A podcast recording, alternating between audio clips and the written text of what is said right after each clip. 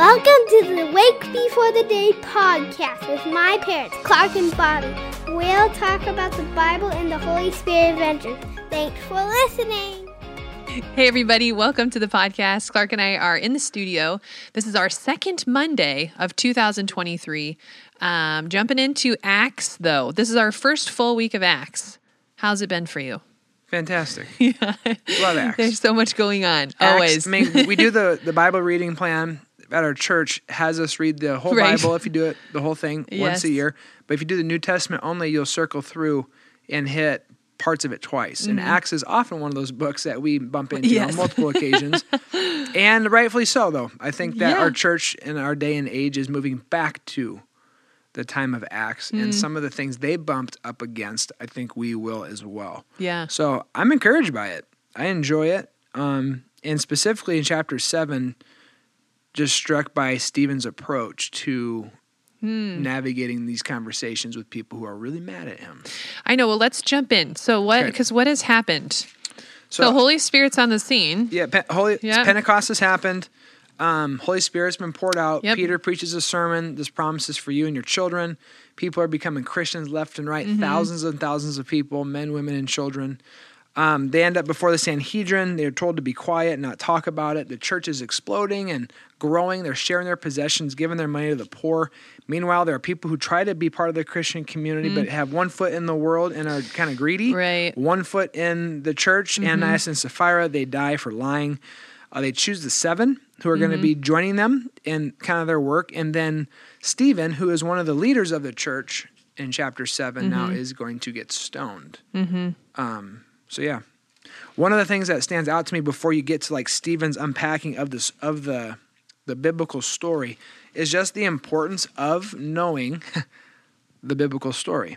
Yeah. So right now, if you're with us at Emmanuel, um, we're in the book of Daniel. Mm-hmm. That's what we're, I'm preaching on on Sundays. Uh, looking ahead, Daniel 1, 2, 3, 4, 6, 7, 12 is what we're going to be preaching on. Mm-hmm. And what happens when Daniel, Shadrach, Meshach, and Abednego get sent to Babylon, they have to go to Babylon University. Yes. I'm going to come full circle back to Acts 7. Okay. Bear with me. One of the things they had Mm-hmm. to do, though, is go to the school and be indoctrinated on the ways of Babylon. Like, Mm-hmm. here are gods, here's our goddesses, here's how we worship, here's how we study the stars, here are the pagan Right. practices, da da da da. So they have a Babylonian creation account. It's called the Enuma Elish. okay. There's a, a their god who's like the strongest god is named Marduk, and he fights this god named Tiamat, and he splits him open in half, and eventually makes him like the upper waters and the lower waters. Then Marduk lives Okay. in between. They create people with the spilling of blood and war, Okay. and as some of some of some people, not all, some are made in the image of the gods Okay. and they're the elite class. The lower people are not made in the image of God, and are made for the sole purpose of uh, slavery, Sure. Brunt work, and to be mi- yeah. Mistreated in service. So as Daniel's entering into the courts and he's being indoctrinated on Babylon and Baal and the ways of Marduk and all this stuff, all the other Akkadian myths, he's having to navigate what is right and wrong and who Mm. is he and who is God and who are these other gods that they're claiming, Marduk, Tiamat, etc. Mm. And so when he goes before Nebuchadnezzar and all these people, he he is able to still navigate and find his way clinging to truth Mm-hmm. As a teenager while he is being just drowned Totally immersed in Yeah. Mm-hmm. culture and stuff that's not true. In fact, goes against it. So instead of saying, "Hey, some humans are better than others," But it- yeah. you're elite, you're poor, you're a slave, you're less than. Go to war. We're Mm-hmm. going to kill each other. Hey, have tons of sex with tons of people, make tons of babies. Yes. To Christianity, everyone's made in the image of God. Right. Every human being has dignity. Mm-hmm. We're all made to co co rule and reign Mm. with God. Hi- His ability to know what is true in the biblical story, Yep. from Genesis all the way through the the patriarchs and then the kings up to Daniel's time, Mm-hmm. was vital for him to be able to navigate his current situation and what was right and wrong and how he was going to give glory to God in it. Yes. Now, full circle, come back to Stephen. Stephen standing before the Sanhedrin. They're Mm-hmm. really mad because they don't believe in Jesus. And what does he do? He tells them the story of the Bible. he goes back way essentially back. up Yeah. to the point. He goes, "Hey, look, like here's what happened. Mm-hmm. Starts with Abraham, goes through and through the covenants and circumcision, Yeah. then to Moses and Mm-hmm. the law and Sinai and the rejection of God by God's people, And he, he just keeps going through and he talks about the golden calf and then God's response to the rejection and how then there's the temple and the tabernacle and how essentially it was like, hey, you guys have to go to God to make this relationship work. But then Jesus comes, grace is extended, and it flips. It's God is saying, I'm Emmanuel. I have come to Yes. you. Mm-hmm. And not only you, Jews, but also Gentiles, people of all kinds. So Stephen's ability to know the scriptures and communicate to them and then connect it, going, look what happens when people reject God. It mm-hmm. doesn't go well. Mm-hmm. And now you, Pharisees and Sadducees of the Sanhedrin, you're rejecting God. You're stiff necked. He calls Right. uncircumcised, all kinds of things that literally put the nail in the coffin for him. His life is done Yeah.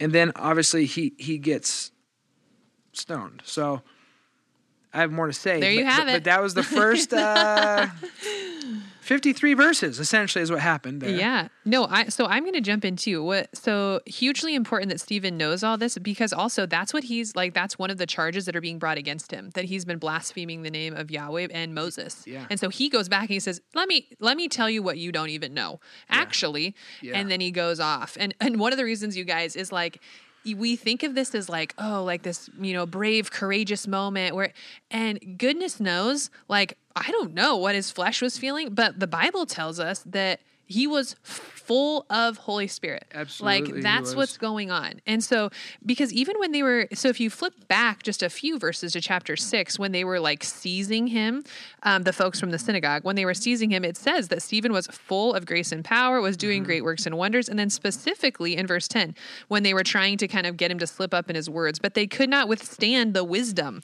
and the spirit with which he was speaking.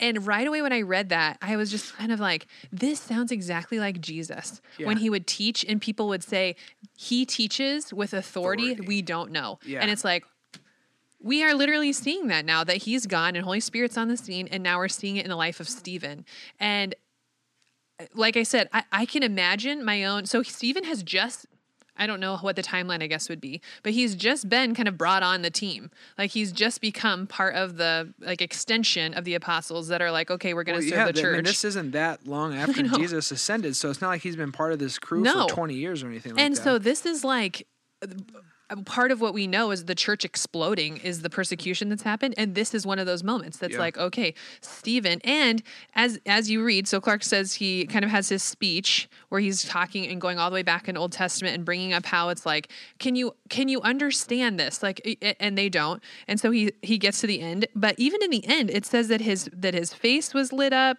Yeah. and um okay, I, I'll push us to the end. and, then it's so interesting to me because who knows, you know, the Lord knows how many people came to him because of Stephen, but we know one specific guy that was right there that the Bible names in the beginning of chapter after 8 Jesus might be the most important person in the Bible to come to the Lord. that literally wrote so much of what we read now. Saul and later called Paul. And so you just uh, so you just see how Stephen's faithfulness and really the family of Stephen to pour into him to Yeah. know the history, then Stephen and God's work through him literally to be ending his life at the feet to say, to bless him and say, forgive them and sound like Jesus. They don't know what they're doing. Yeah. Only to have the person receive that be Paul yeah. is like you can't write a Hollywood movie better than that. It's like, better than Hallmark movies. know. it's a happy ending. Well, this wouldn't happen in Hallmark. Yeah. This is way too grotesque. I'm just, Yeah. I'm just blown away by that. And it, so I was looking at before, so chapter six, like what was going on, what was being said about Stephen and and and, and Holy Spirit Mm. in him, and then right at the end of chapter seven, because literally it says, and and Saul approves his execution, Yeah. and it's just like, and God redeems him. Yeah. It's wild. That's what were you going to say? You said you made it to verse 30, 53. 53. Yeah, I- I'm so thinking about how when Stephen is telling the, the Sanhedrin, you've rejected God, mm-hmm. and this isn't going to go well. While they're still trying to upkeep their like quote unquote holy ways. Yes. Thinking like, if Stephen was writing to us and speaking to us today, what would he say? I think he would say to the church, Hmm. like you can't, you can't,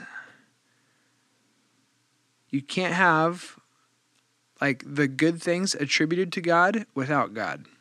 So like God Hmm. is good. God is just. People today would like to say they're moral and they're fighting for the goodness of the world and the goodness of people. Mhm.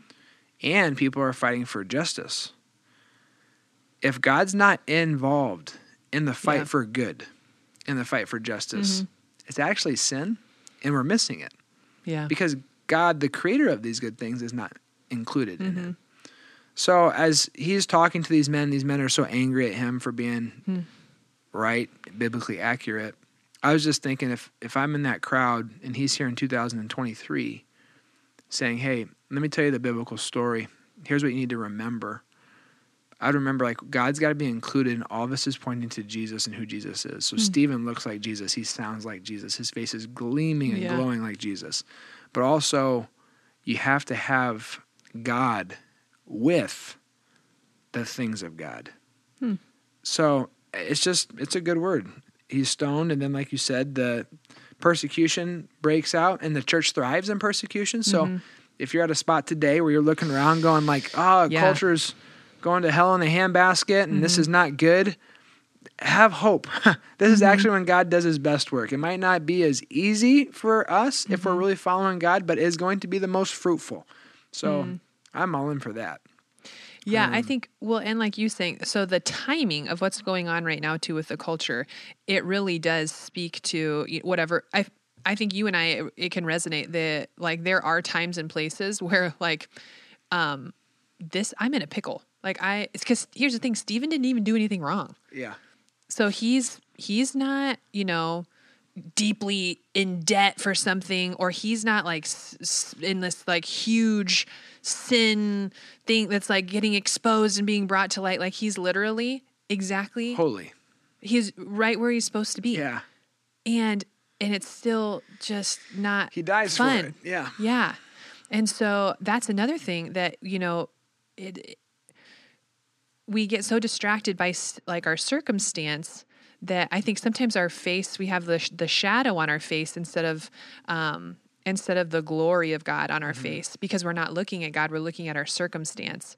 And so that's one reason why when I think of Stephen, I think of his face, um, glowing and beaming with the Lord, it's because he was seeing, and it literally says in the scripture, he was seeing the Son of Man at the right hand of God the Father. Yeah. I think so often my eyes are downcast and my face has a shadow on it because I'm not looking where my gaze should be. Yeah. I'm looking at my circumstance. I'm looking.